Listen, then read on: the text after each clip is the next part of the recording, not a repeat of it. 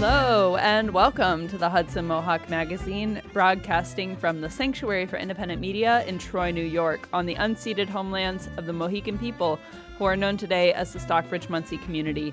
I'm Alexis Goldsmith. And I'm Mark Dunlap.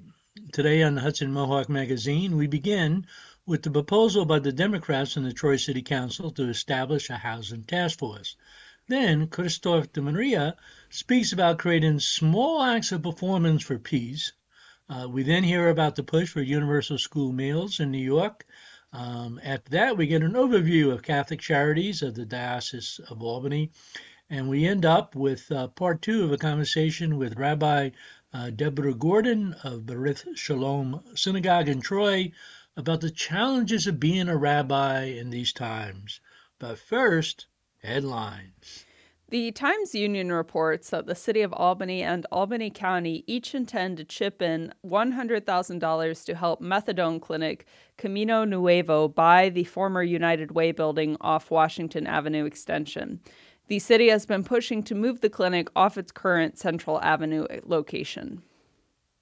With the shortage of workers still hampering the state's workforce, Governor Hochul is proposing to expand a temporary hiring program that removes civil service requirements. Union leaders support expanding the waiver to also include local governments. The problem of reduced workforce may continue to get worse as a quarter of the state's workforce will be eligible for retirement in the next five years.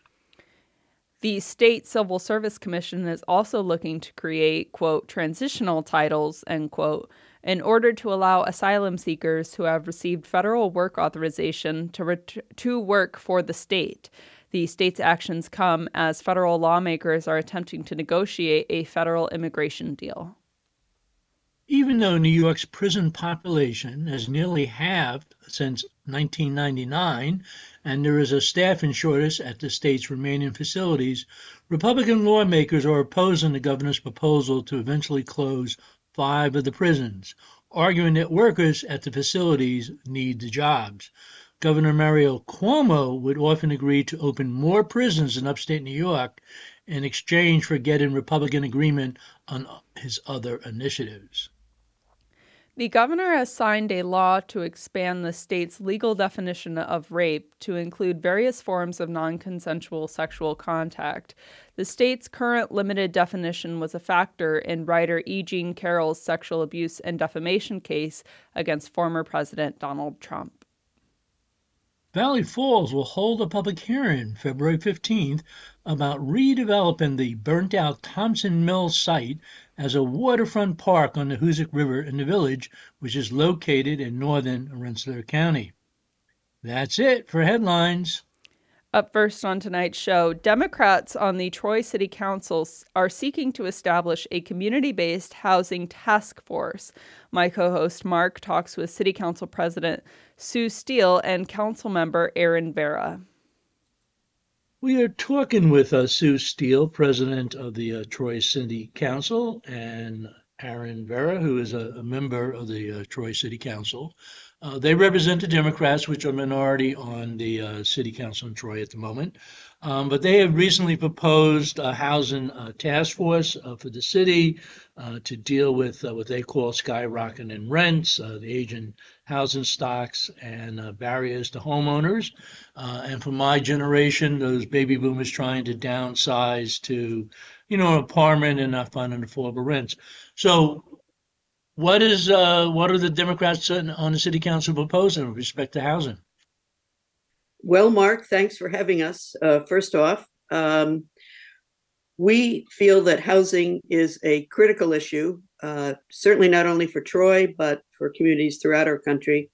And we think it's uh, a good idea to get all of the players uh, around the table together and to put their collective minds to good use and come up with a strategic housing action plan that will act as a blueprint going forward to address many of the housing uh, issues that you you mentioned uh, earlier. Um, we really need to focus on these problems and come up with solutions. Now, I notice that uh, you make reference to wanting to sort of model this a bit after what City of Hudson has done. So what, what has Hudson done and, and, and what have been some of the outcomes you think would be uh, helpful for Troy? Yeah, so I think that um, Hudson's plan um, came away with some some good recommendations. Some of those, you know, the city of Troy um, has already addressed, um, such as including accessory dwelling units in our latest zoning code revision. Um, but you know, they they they go on to make recommendations relating to uh, code enforcement policy, to um, educational opportunities for first-time home buyers, um, some additional penalties for for for landlords, um, and streamlining the the uh, fine and, and court process for for those items. Um, and, and, and, also some, some grant opportunities for the preservation of housing stock, um, all of which, you know, we could, we could see being recommendations for Troy's, um, housing action plan.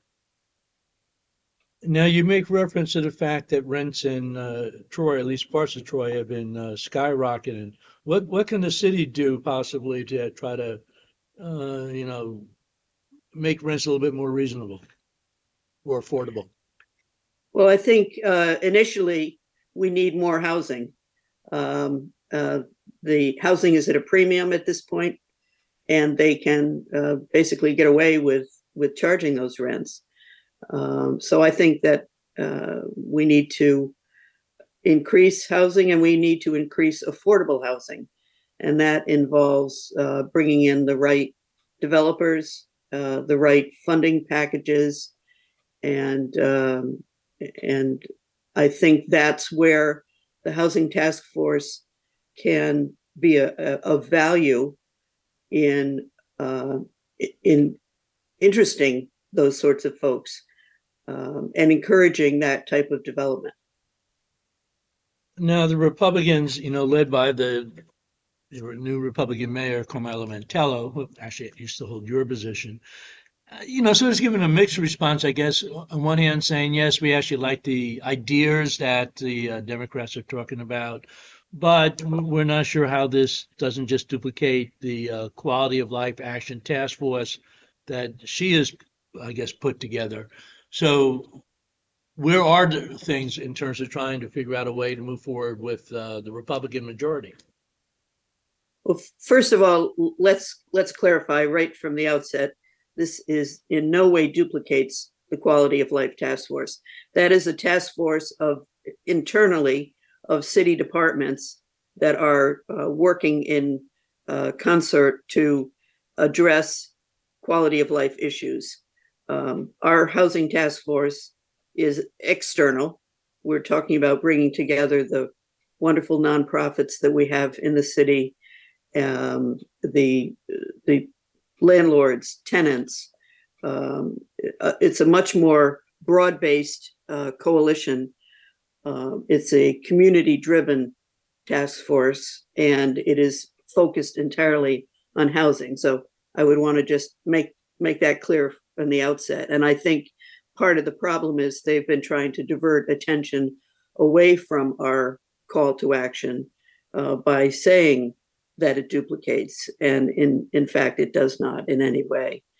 Um, yeah, I think it's important to note that the the housing task force that we're proposing has a singular goal in mind, which is development of a strategic housing action plan. Um, that's similar to other committees that have been involved um, in Troy to develop our comprehensive plan, to develop um, our, our, new zoning code. Um, and so, you know, we see this task force existing only only to develop that plan, um, and then that would give the city a, a guiding document to to address these issues moving forward. Now you mentioned the need for you know additional funding sources for affordable housing. You know, affordable housing was um, last year what uh, Governor Hochul made as her sort of signature issue, um, but failed to come to agreement with uh, state lawmakers, partly over some of the dispute about uh, overriding some of the zoning restrictions on, uh, I guess, adding on uh, additions to housing, particularly in, in, suburbs. you know, what are the opportunities with the state at this point to start kicking in more money for affordable housing? I think the state has um, a few programs that they're uh, they're working on right now. Um, one of them is uh, an ADU program. It's a grant opportunity um, that would allow single-family homeowners in the city um, who you know meet a certain AMI threshold um, would afford them approximately $130,000 to construct an ADU on their property. Um, I think grant opportunities like that are are fantastic. Um, and I think there's also uh, a number of other incentives that the state could look at to encourage affordable housing. And I think that by bringing the, the professionals in the field together um, in the format of a task force, that will um, encourage the collective minds to uh, seek out those funding opportunities and uh, utilize connections within the development field. So I think um, it only enhances our opportunity for uh, development in the affordable housing field. A few years ago, the city of Albany passed a, a good cause eviction law, partly to cap uh, rent increases, think around 5%, but also to give tenants a little bit more rights in terms of not being evicted, especially if landlords trying to, you know, to, to raise the rents to get new people in there. That's been so far overturned by the courts, but the Court of Appeals has not, um, you know, gave the final ruling. Uh, state lawmakers are considering finally putting it at the state level. That was why the courts lower knocked it out because it said it needed state authorization. Have you looked at or considered something like a good cause eviction proposal for the city of Troy? We have not, but I think um, it it would certainly be a question for the task force to discuss and consider. Um, it's as you mentioned, it's controversial, um, and it would be uh, valuable to have all of the players uh, at the table to to discuss and um, recommend if appropriate. Um, I think that this really gives an opportunity to look at the housing issue in totality um, and is a would be a, a tremendous tool uh, going forward for the city. So we only have about 45 seconds left. People want to find out more information about your proposal, weigh in on it. How can they do so? And also, do you deal with the issue of code enforcement at all in the last 30 seconds? Uh, they can reach out to us. Our, our uh, emails are on the city website under city council, and we'd be happy to uh, respond in kind. Okay, well, thank you very much. We've been talking to uh, Sue Steele, president of the Troy City Council, and Troy City Council member uh, Aaron Vera. And this has been Mark Dunlap for the Hudson Mohawk magazine. And just to clarify, those are both Democrats, uh, but the majority in the uh, city are, are, Republicans. One thing I didn't mention was, you know, when Hochul um, was rebuffed in her efforts last year to promote more affordable housing, one of the things she is doing this year is actually looking to build housing on state-owned land to make that a simpler approach. And I'd be sort of curious to see whether the city of Troy either looks at building on publicly owned land or really try to expand um, the amount of public housing being built. But we'll be following up on this issue and hope to someday also get the mayor on to talk about the issue. Thank you so much for your reporting, Mark. Up next, Kristoph DiMaria, a local artist, has been using Instagram as a platform for small acts of performance in support of a ceasefire in Gaza. Sina Basila Hickey reached out to Kristoph to understand the might of small acts in support of peace. There are many ways to demonstrate for peace. Some acts may be grand with large audiences and flashy props, but just as important are these smaller acts that are intimate and humble. Kristoph DiMaria, an artist, educator, theater maker, leaned into his skills and began a regular demonstration of peace on Instagram, speaking to a small audience. This began with reading names of people, mostly children, who've died in Gaza, and evolved into reading passages from Jonathan Daitch's book, Acting Out Voices from the Theater in Palestine. Kristoph, thank you for joining me to talk about the power of performance as an act for peace. Good morning, Sina. Thank you for having me. So, why did you begin this series of video demonstrations? Oh, I suppose it began simply because I met Jonathan Daitch. Um, you know, he was on a short tour of the continental U.S. and found himself in Troy. He lives in France with his wife and is active there um, after being active for, you know, over a decade in Palestine and Israel. So having the privilege to meet him and learn more about his book and the time that he spent there, as well as some of the people he's associated with, some members of our community, um, I was I was really taken by the everyday story of these interviews that was so interwoven with the narrative of resistance and how that was applied using theater as not only an act of resistance, but also just an act of empathy, of, of sharing their story and using it as a way to connect to other people who are struggling similarly. Um, in the age of post COVID, which we're not really post at all, right? I mean, this is still a big deal for us here in 2024. So much of our media is consumed uh, through our phones and other screens. And while I am part of very large movements, I helped organize the Interfaith Peace Walk that happened on New Year's Day here in Troy. I found that these more intimate sharings speak to a different part of a human being. Um, there's something that resonates with, you know, a tiny door in your heart that opens up and says, ah ah ah i know that feeling or i've been there before or i can i can really relate in some small way and you can use that as a touchstone to connect to the much larger fabric of what is like coordinated and organized resistance. So, you know, I'm, i guess what, in, what inspired me was to try to bridge the gap between what is someone's like personal relationship to this movement in their everyday life, and then what are these like massive um, societal shifts that we want to see, and and how do we connect those? And theater theater really is that way, right? Because it requires an individual to participate in a group that communicates a story and an idea that is much larger than themselves. And in the case of, you know, what I've been reading in this book, specifically with like the Palestinian people and all their complexities as people in resistance, but also just as people as part of a global culture and a global context, um, which if you follow along, you can see. The inclusion of reading from Acting Out voices from the theater in Palestine was only included a couple videos in. So it began with just taking a moment, a deep breath, and reading the names. So the way that you just answered, it sounded like it it was the original intention. Did you always hope to build up to reading the book, or did you just do something and figure it out as you were going along?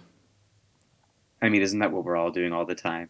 Right. Yes, you've actually, thank you for clarifying that. No, it did not begin with the book, right? I spoke to specifically the book, but it, it began with the reading of those names. And that honestly was like, this is the smallest act I can do. And this is the most consistent act I can do. I can sit down and I can read these names and give them their, their, their space and time. Um, you know, I think about how many stories will never be told and how many children will never grow up and um, you know will never experience joy. I mean so many of these children weren't even born okay? And um, i suppose it was the smallest act for me as a person but it had enormous impact because i could keep reading for 40 years it seems like and these names would not stop. And they're not stopping now and and I suppose that was the that was the gesture there. It was to somehow describe the mundanity of it while uh, gesturing at the immensity of it while also realizing that like it's ongoing. Even though those lives have stopped the stopping of lives is not stopping.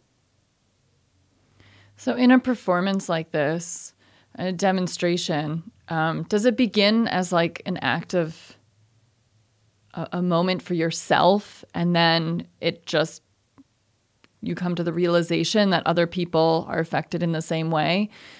So, I guess the question is do you come at it thinking about the audience or do you come at it thinking about what will do for you?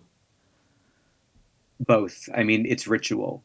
So, you know, and theater is is often ritual. So any ritual the participants have to come to it, you know, as themselves, in themselves. And so, yes, in a way, I was doing it for me. It was a grieving process. It was a process of absorbing and reflecting the understanding of this loss of life. And I find that with others, it's so often that we feel we're alone in these kinds of feelings. And with mourning and grief, it often, right, is very isolating. But so many people are experiencing the same thing. So when you perform the ritual, in my mind, that is also an invitation. It's an invitation to just listen, sure. But it was also an invitation to pick up lists of names yourself and begin reading, or mourning and grieving and informing the world in your own way. Um, you know, so really, it's it's both. But I do just start with myself and see what happens, and then respond, you know, to that. Almost like when one throws uh, a pebble into a pond, it's going to create ripples, but then I'm going to use those ripples as the design for how I throw the next pebble. As somebody who does theater here in the capital region, what were some of the stories that really stuck stuck with you? Oh boy. Um, I suppose overarchingly, one thing that stuck with me is right. This book was published in like 2021.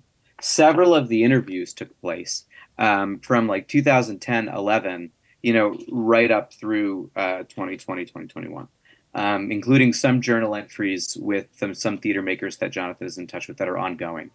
Um, the importance of this is that it points out that while October 7th and the days following felt very new for us, here in America, just the same way that when um, you know Ukraine was first invaded by Russia, it felt very new. These things have been ongoing for a really long time, and so many of these theater makers talk about how they became active in 1987. Okay, the year I was born. I'm 36 now, and began their prominence in 2005. You know, or um, have been going on for so long, and each of them mentioned the occupation as a consistent part of what surrounded them, the context of their work. Even if their plays were not specifically addressing the occupation, rehearsing and performing and you know doing workshops with children under the occupation had these enormous impacts. So, first off, long-standing struggle, and that the Palestinian people are not a monolith, and we tend to think about it in terms of, at least in this country, it would seem Palestine over here, Israel over here, conflicting like this, but it's really not. There's so much more cultural exchange that has been happening for arguably, you know, hundreds, if not much, much more uh, time that has passed. And so it's important to note that theater is also that old, and um, it makes me question, you know, what what how how far back theater in Palestine has really gone. But in terms of this modern expression, we we just have so many so many examples of how this is really just an example of their everyday life, right? Um, and theater in the United States isn't as indicative of that. It's very much more a specific story to tell. It's a performance that may be tied to entertainment, or you know, if it is a specific story that's being told in a specific place and time, it kind of puts the audience in that place and time. But here in this book, I can open to any chapter and read about the work that they've been doing and say, oh, this is applicable, you know, then and now. So that was uh, Kristoph uh, DiMaria. Uh, I remember Kristoph, uh, I think about two years ago, doing a performance art with a hazmat suit out in front of the state capitol uh, to uh, protest the uh, Norlite thing. Uh, and I know that a lot of people, maybe five, six weeks ago, when we did a die-in out in front of um, Congressman Paul Tonko's office to support a ceasefire, uh, spent probably half an hour reading the names of all the people uh, that were killed. And, and, at the Hunger Action Network, we used to do performance art every year around the theme of um, no room at the inn. Um, to Jesus, you know, sort of biblical story. And I've seen quite a few people do that more in memes in terms of uh, the response to the, Gal- the Palestinian uh, situation at the present moment. But for those who are just tuning in, I'm Mark Dunlap. And I'm Alexis Goldsmith. You're listening to the Hudson Mohawk Magazine on the Hudson Mohawk Radio Network, WOOC LP 105.3 FM Troy, WOOG LP 92.7 FM Troy, WOOS LP 98.9 FM Schenectady, and WOOA LP 106.9 FM Albany, and streaming online at mediasanctuary.org. This program comes from the Sanctuary for Independent Media in Troy, New York. If you like what you hear, you can support this program by telling a friend, a coworker, or that special someone at the uh, bus stop. And you can find today's stories and more by visiting mediasanctuary.org.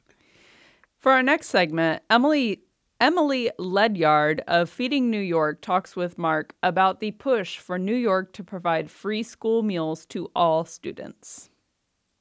We're talking with uh, Emily Ledyard, uh, who is the uh, advocacy coordinator for Feeding New York. And this week they held a press conference um, urging the governor, state lawmakers to expand school meals, universal school meals for everybody. So, so Emily, maybe can you walk us through what what is the actual proposal that you're hoping the legislature and the governor adopt?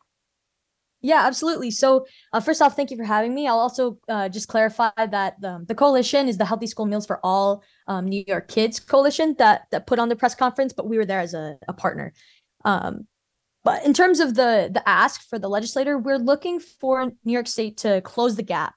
So, um, in the fiscal year 2024 state budget, New York State invested 134.6 million dollars to expand free school meals um, through the federal community eligibility pro- provision, the CEP expansion. Um, but that only covers 88% of New York State students. We're looking to cover the rest. So for the gap, for the to close the gap, um, it'll be an estimated uh, 90.4 million dollars that we're asking to cover the rest of the students. And I assume that uh, actually the federal government picks up a significant portion of this. The state is making a contribution. The feds are making a contribution. Yeah, that that is correct. So the um, the federal community eligibility uh, provision, the CEP, there's a new uh, CEP state subsidy that's um, that's where the 134.6 million is going to. Um, and then we're looking to add additional money to that that state subsidy as well. So, so my understanding, the present rule is if uh, you're in a school district and suddenly 25% of the students are uh, eligible for um, school meals and they can basically give school meals to everybody and you're trying to expand that or take advantage of that? Yeah yeah that's correct. That 25% threshold is really crucial. There's a lot of schools where they're at 24% so they have students that are eligible. For example the three over 320000 students across the state are eligible for this program but because their school doesn't hit the 25% limit they're unable to receive uh, free school meals and I understand there's about 650 schools statewide that fall into that criteria. Yes, yeah, that's correct. Yeah, it's it's crucial. I mean, one in six New York kids face hunger, so these these school meals are really crucial and and important for their success. Um, so how has the governor, you know, responded to this? And is the concern just the money that's involved, or seems like a no-brainer, especially if you're concerned about ending hunger among children, which most people tell you, of course, we want to end hunger among children. Right, right, absolutely. I think the money is the the largest issue here. Um, the the Department of Budget right now is is really going through the ringer trying to um, to manage the budget, and so uh, asking for an increase is difficult. But we think that this fight is worth it, and that there's enough support uh, both from uh, organizations, from uh, voters, 77% of New York voters support state funding for free school meals. And we have over 285 plus organizations uh, that are part of this coalition working towards this fight. When you talk about school meals, do you include both breakfast and lunch? Yes, that's correct. Hmm. And, you know, what's the, uh, how do the students like these breakfasts, by the way? And are, are they good nutritionally these days? yeah, I mean, as someone who uh, participated in the program throughout the entirety of my K through 12 education, yeah, I mean they they're good food. You know, it, I know it's not perfect, but um, you know, it's good food. The U it's USDA qualified food. It, it's it has gone through regulations and and standards, nutritional standards. Um, so it's good quality food. Um, and additionally, what, what we're hoping to do um, by passing this is that it builds capacity for farm to school programs. So we're getting more um, nutritional food, locally grown food into into schools as well. And how do teachers and, and the teachers union like uh, NYSUT, did the teachers come out in favor of this? Are they helping with the effort? Yeah, absolutely. They were uh, they were actually at the press conference on January 29th. Uh, they were a huge supporter, and and it's really great to have them uh, part of the coalition. Um, has, has other states done this? Would New York be the first, or are the other states already doing this? So there's eight other states doing it currently. Uh, a couple in the Northeast, um, couple a couple out in the West, um, all over the place. We're really an outlier uh, here. We we we got to get this passed. There's eight states already. Now, some most of the listeners know, you know, I did anti-hunger work, you know, for a long time, and you know, I know one problems in the schools where students had to individually apply to get certified to receive school free school lunch and school meal. Uh, you know, there was often a stigma, especially as you got into the older grades. You didn't want to be identified as the as the poor kid, or you know, for the schools, the 650 that still you know, require students to fill out the individual applications. You know, is there a difference between participation rates based on age and or a lot of students still not applying even though they're eligible? Yes, yeah. So some students are are not applying because of that stigma. That stigma is really really crucial, and some students will apply and and receive free lunch, but not eat breakfast. I was one of those kids uh, because breakfast is one of those meals that um, most students eat at home. So if you received free breakfast, it was noticeable and, and you would be targeted for bullying more frequently. So yeah, the stigma is really crucial in um, preventing people from applying and also preventing students from receiving the benefits as well. So has any of the legislative leaders yet committed to make sure that's in the budget, like uh, uh, Senate uh, Majority Leader or the Assembly Speaker? Um, I'm I'm not entirely sure to be honest with you on on their confirmed support, um, but we do have support both in the Assembly and the Senate on this. And uh, last um, the fiscal year 2024 um, state budget included that 134.6 million dollars because of our coalition and because of large support in the legislature. So we th- we think we have the support to get it done this year. We just have to keep pushing. I, I admit I was impressed when I heard that dollar figure last year and you got it passed. It showed, you know, there's an awful lot of um, um, su- support for this. If people want to find out, you know, more about the program, maybe when they have some kids who might be eligible, or, you know, if they want to, you know, contact their legislator and say one way or the other whether they think this is a good idea, how can they get that type of information? Yeah, th- good question. So that information will be found um, on the state website. You can look up your um, senator or assembly member. Uh, and also, if you're interested in learning more about the Healthy School Meals for All Coalition, it's just Healthy School Meals for All. Um, and additionally, Feeding New York State, uh, we also have some good information as well. Now, you may have done this earlier in the interview, but you know, what are some of the positive impacts that students and schools see when, in fact, you're having, you know, universal school meals? You know, better class attendance, kids paying attention more, not falling asleep. Yeah, there are a ton of benefits. So uh, I'll name as many as I can as quickly as I can. Um, it improves academic outcomes. Um, there's studies that show that it boosts test scores, cognitive function, academic achievement, and school attendance. There's support for students' mental health, uh, reducing anxiety and depression. It provides healthy, uh, healthy nutrition, um, providing nutrition that otherwise wouldn't be accessible in food deserts. Um, Additionally, for the grocery bill for families, it saves $150 per month per child. So this is important for all families, uh, all children everywhere. It's crucial for their ability to succeed in the classroom. It's crucial for their ability to develop um, a healthy relationship with food. And it's crucial for all of our children's. New York voters believe so. Uh, 285 plus organizations believe so. The legislature believes so. It's time to get it done. So a little bit over a minute less. I'll sort of ask a throwaway in the interview question, you know, what haven't I asked I need to share? Um, but also, you did point out this part of a broader coalition on the school meals, but are there other things that uh, Feeding New York is particularly hoping to see happen this year? Yeah, one of the crucial things we're looking for is to increase the SNAP minimum benefit. So currently the the minimum benefit for SNAP, you're never going to believe this, it's $23 a month. That's not going to get you anything. That that can't even cover a week of groceries.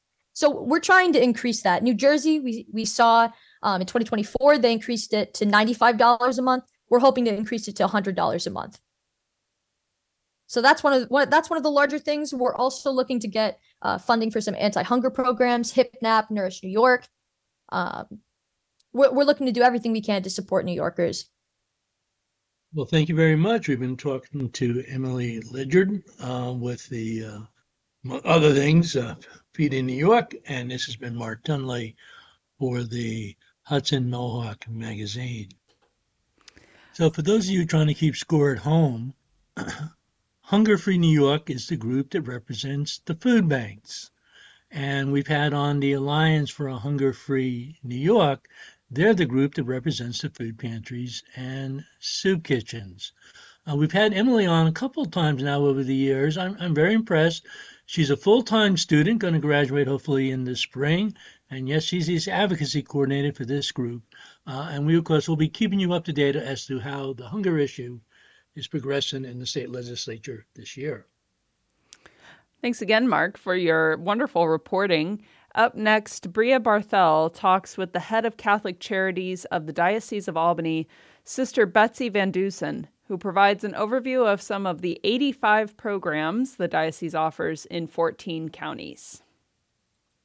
This is Bria Barthel for Hudson Mohawk Magazine. These are hard times for many people. One of the major organizations in the area that provides services for people in need is Catholic Charities of the Diocese of Albany. So I want to talk today with Sister Betsy Van Dusen of Catholic Charities and find out sort of what they're about, what they do, how people can contact them. So, Sister Betsy, I've talked to you in the past at one of the food drives. Welcome back to Hudson yes, Mohawk thank you. Magazine. Thank you, Bria. It's so great to be back.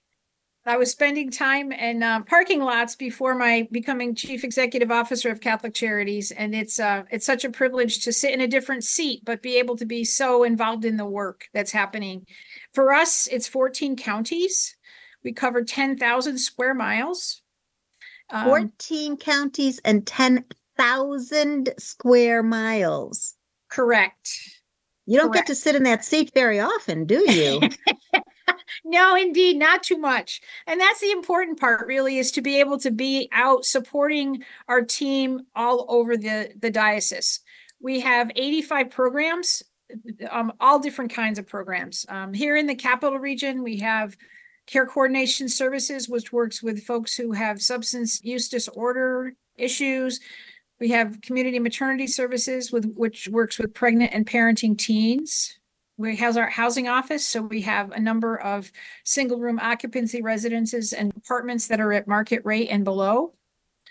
We have our Tri-County Services, which operates five food pantries, two soup kitchens, the VITA tax program, which is just starting up now. So if you or someone you know has to file taxes, oh, wait, that's most people, right?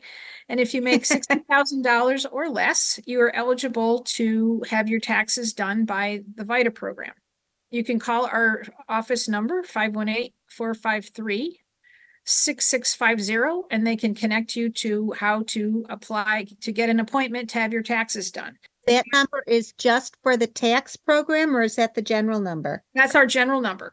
So if you have an issue or question with Catholic Charities, that's the perfect number to call. And Sue Ellen Kofer, who's our receptionist, will get you to the right place.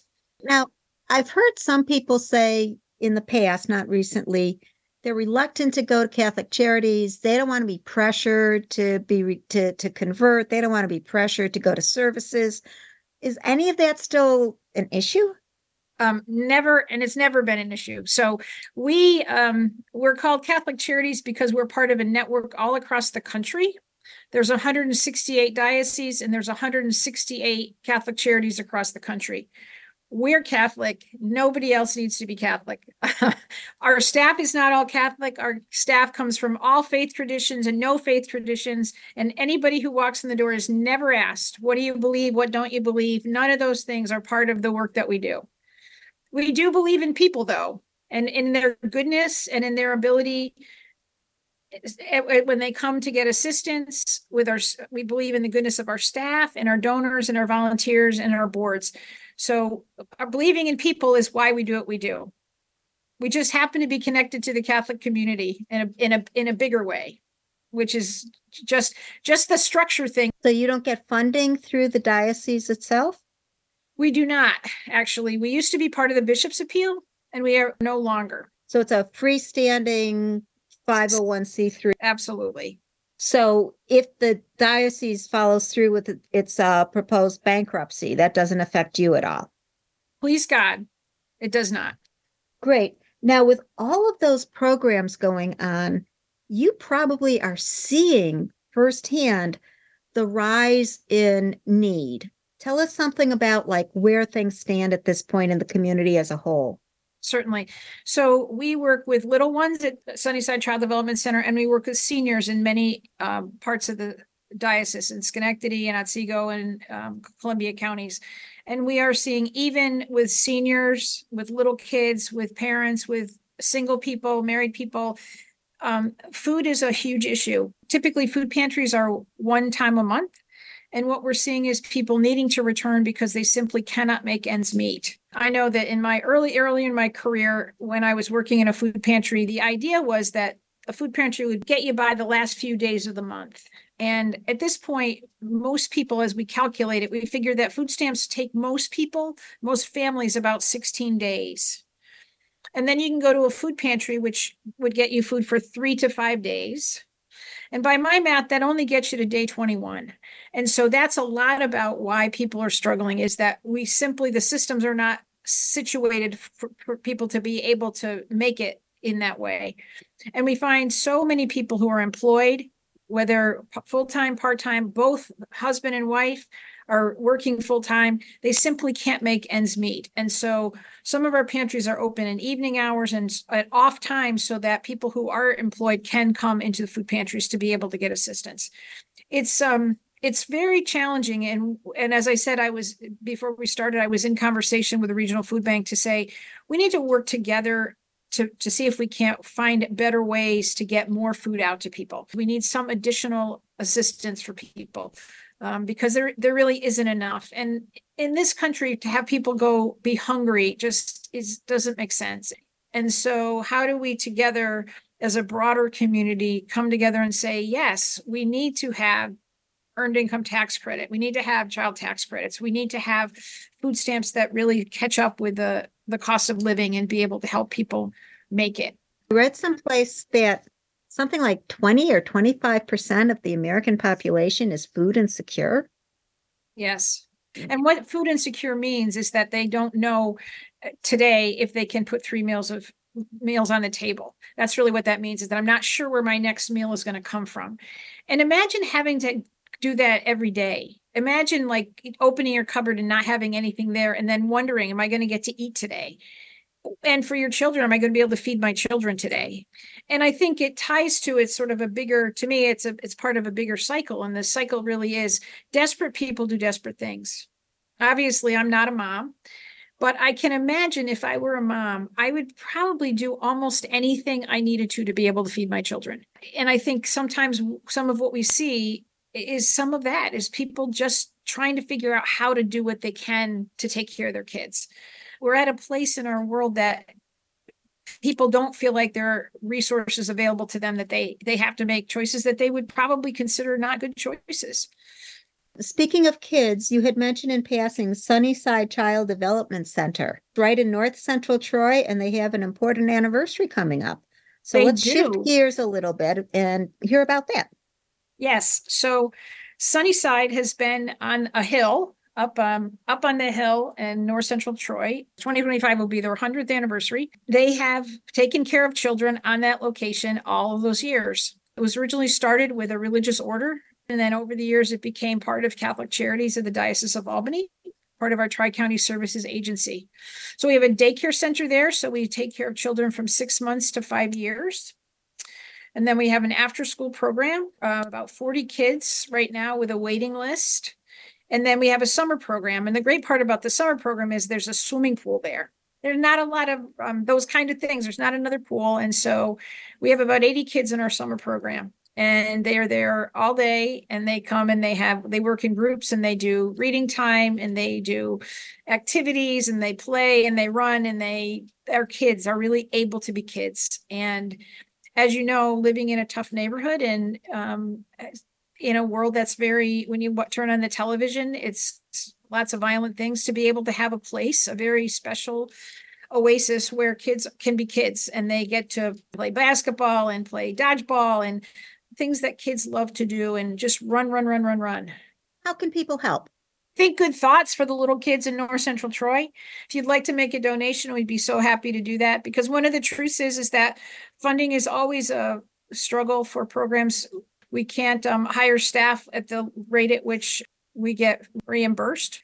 We love to have groups come out in the summer, um, also in the spring to help get the campus ready. To you have a group of people that would love to come out and rake leaves or cut lawns or trim things or paint.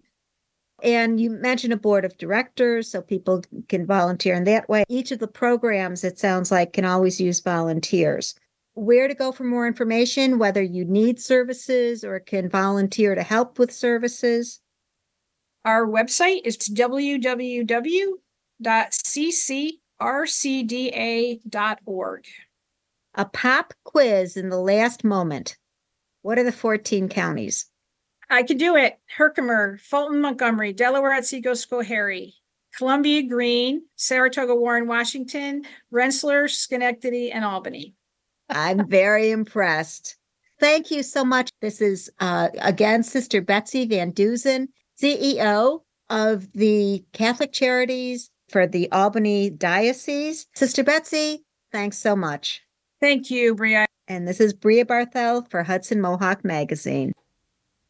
So, as the senior citizen on this show tonight, um, when I grew up, food pantries and soup kitchens largely did not exist, uh, which is what I think many younger people do not realize. Um, most of them began after the 1980 budget cuts under Ronald Reagan, where um, funding for housing affordability uh, was slashed. Uh, and as somebody ran an anti-hunger program for 30 years, food pantries and soup kitchens are not the solution to hunger.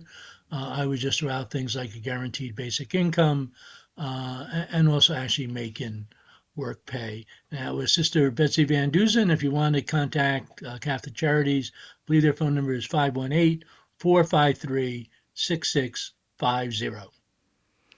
We're going to close out our show with part two of Marcia Lazarus with Rabbi Debora Gordon Troy as they talk about the challenges of being a rabbi in these times, including Rabbi Troy's views on the Middle East. Lecha lecha dodi likrat kala pene pene Lecha lecha dodi likrat kala pene pene la la la la la la lecha dodi. This is Marcia Lazarus sitting with Rabbi Debora Gordon, also known as Reb Deb, of Berith Sholom Synagogue in Troy, New York. I hear so much joy in your singing, Reb Deb, and desire to connect with others, with those in your congregation and others. And yet, I can imagine that being a rabbi in these times can be challenging. I read in a recent Washington Post article that our country is more polarized than ever and the rhetoric more inflammatory than ever before. We see this in the current Middle East conflict, and we recently passed International Holocaust Remembrance Day, a day which remembers the killing of six million Jews and millions of others, including gays, people with mental and physical disabilities, gypsies, those seen as the other. Reb Deb, is fearing the other a natural human inclination, or does it have to be fostered, incited? Jewish tradition teaches that we are innately formed with the ability to make choices. That's our human superpower. One can foster and incite fear and hatred and find really fertile ground for it because it is a human emotion and way of being. Um, but one can also foster compassion and generosity and connection. When people are afraid, it's easier to focus their fear into hate and anger, right? Germany, their embrace of the Nazi Party didn't come out of nowhere.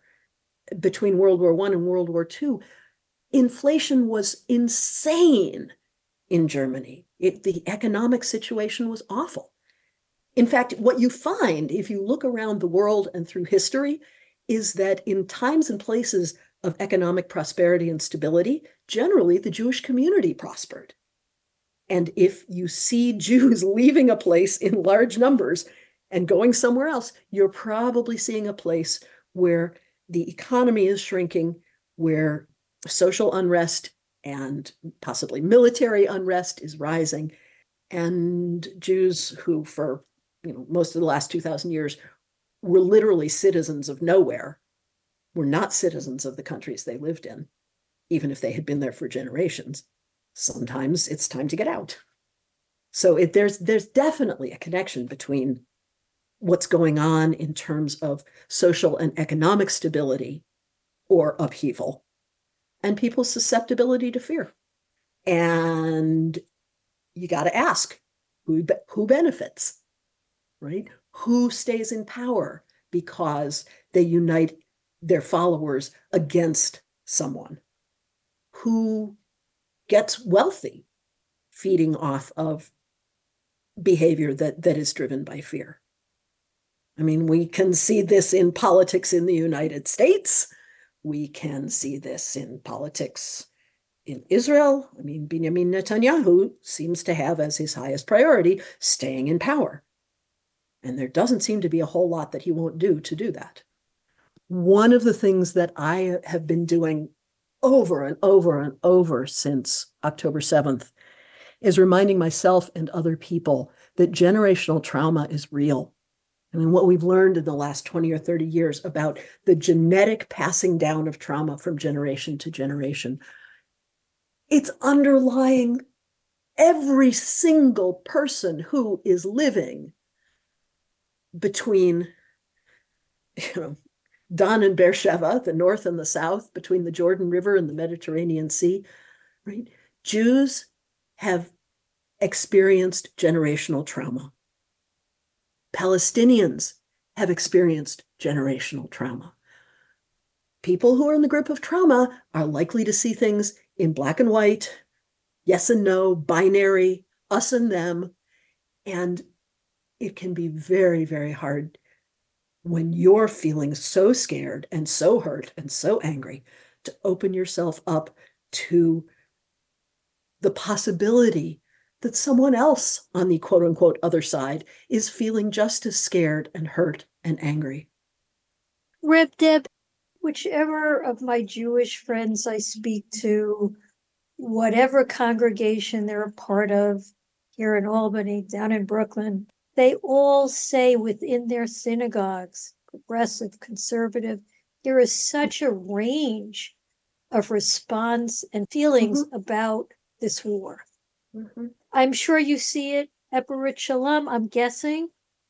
Yes. And that must be such a tightrope for you to walk because you're the rabbi of the of all the congregants with all their diverse perspectives. Yeah. How do you do it? One step at a time. And, I see your hair has gotten grayer. undoubtedly. And by being, by, by listening, by being willing to be wrong, by being willing to um, do something different than I did before. Some years ago, eight or 10 years ago, our local Jewish Federation brought in a consultant to do a workshop to help Jews talk to Jews about Israel and Palestine across, you know, from, from many different perspectives. And there were two takeaways that have really strengthened my ability both to to be the rab everybody's rabbi as best I can and also to to be open to the other. And to people whose perspectives are different than mine. So, one was the opening exercise. He put us in triplets and asked us to share two or three memories that were formative for us in how we think about Israel. And I happened to be in a group with someone that I liked and respected very much, but we had very different perspectives. And after we each heard the stories that influenced, that influenced our perspectives and helped define our understandings, we understood each other so much better. We still don't agree, but we know where the other one is coming from and why they're coming from it. And the second takeaway from this workshop was there is sociological research that supports the idea that when you listen to someone to understand where they're coming from, rather than to refute them or argue with them or try and get them to agree with you, they are more likely to be able to listen to you after that. There are people, there are Israelis and Palestinians working together. There are Israeli Jews and Palestinian Arabs working together. One of my favorite organizations, which grows out of grief, is the Parents Circle, bereaved families for peace, bereaved Palestinian and Israeli families for peace. Everybody has lost someone to the violence, and they believe in understanding the other as the only road forward to prevent more people from losing loved ones to the violence. One of their films is called A Two Sided Story. And at the end of February, there will be two speakers in the Capital District from the group called Roots, in Hebrew Shorashim, in Arabic Judur. This is a group of Orthodox Israeli Jewish settlers in the West Bank and Palestinian activists in the West Bank, some of whom have been in Israeli jails for violent crimes. Since 2014, this group has been working on understanding and connecting to the other and doing education and listening to each other and finding a mutual path forward. And I say, if the two, if if those two groups can do it, there's no excuse for the rest of us. They have looked at what is it that makes it possible for them to make these connections and work together and believe in a shared future.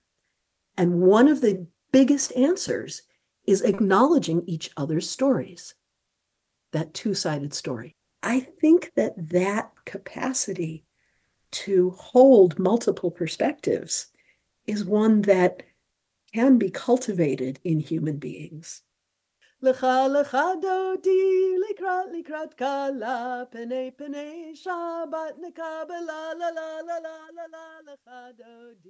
And that was part two of Marcia Lazarus' interview with Rabbi Debora Gordon of Berith Sholom Synagogue in Troy. You can find mediasanctuary.org for the first part. And that's our show. We hope you've been you we, we hope you've enjoyed this episode of the Hudson Mohawk Magazine. I'm Alexis Goldsmith. And I'm Mark Dunlap. Engineer was uh, Joan Eason. Want to thank all our volunteers, uh, Marcia Lazarus and Bria Barthel, for tonight's show.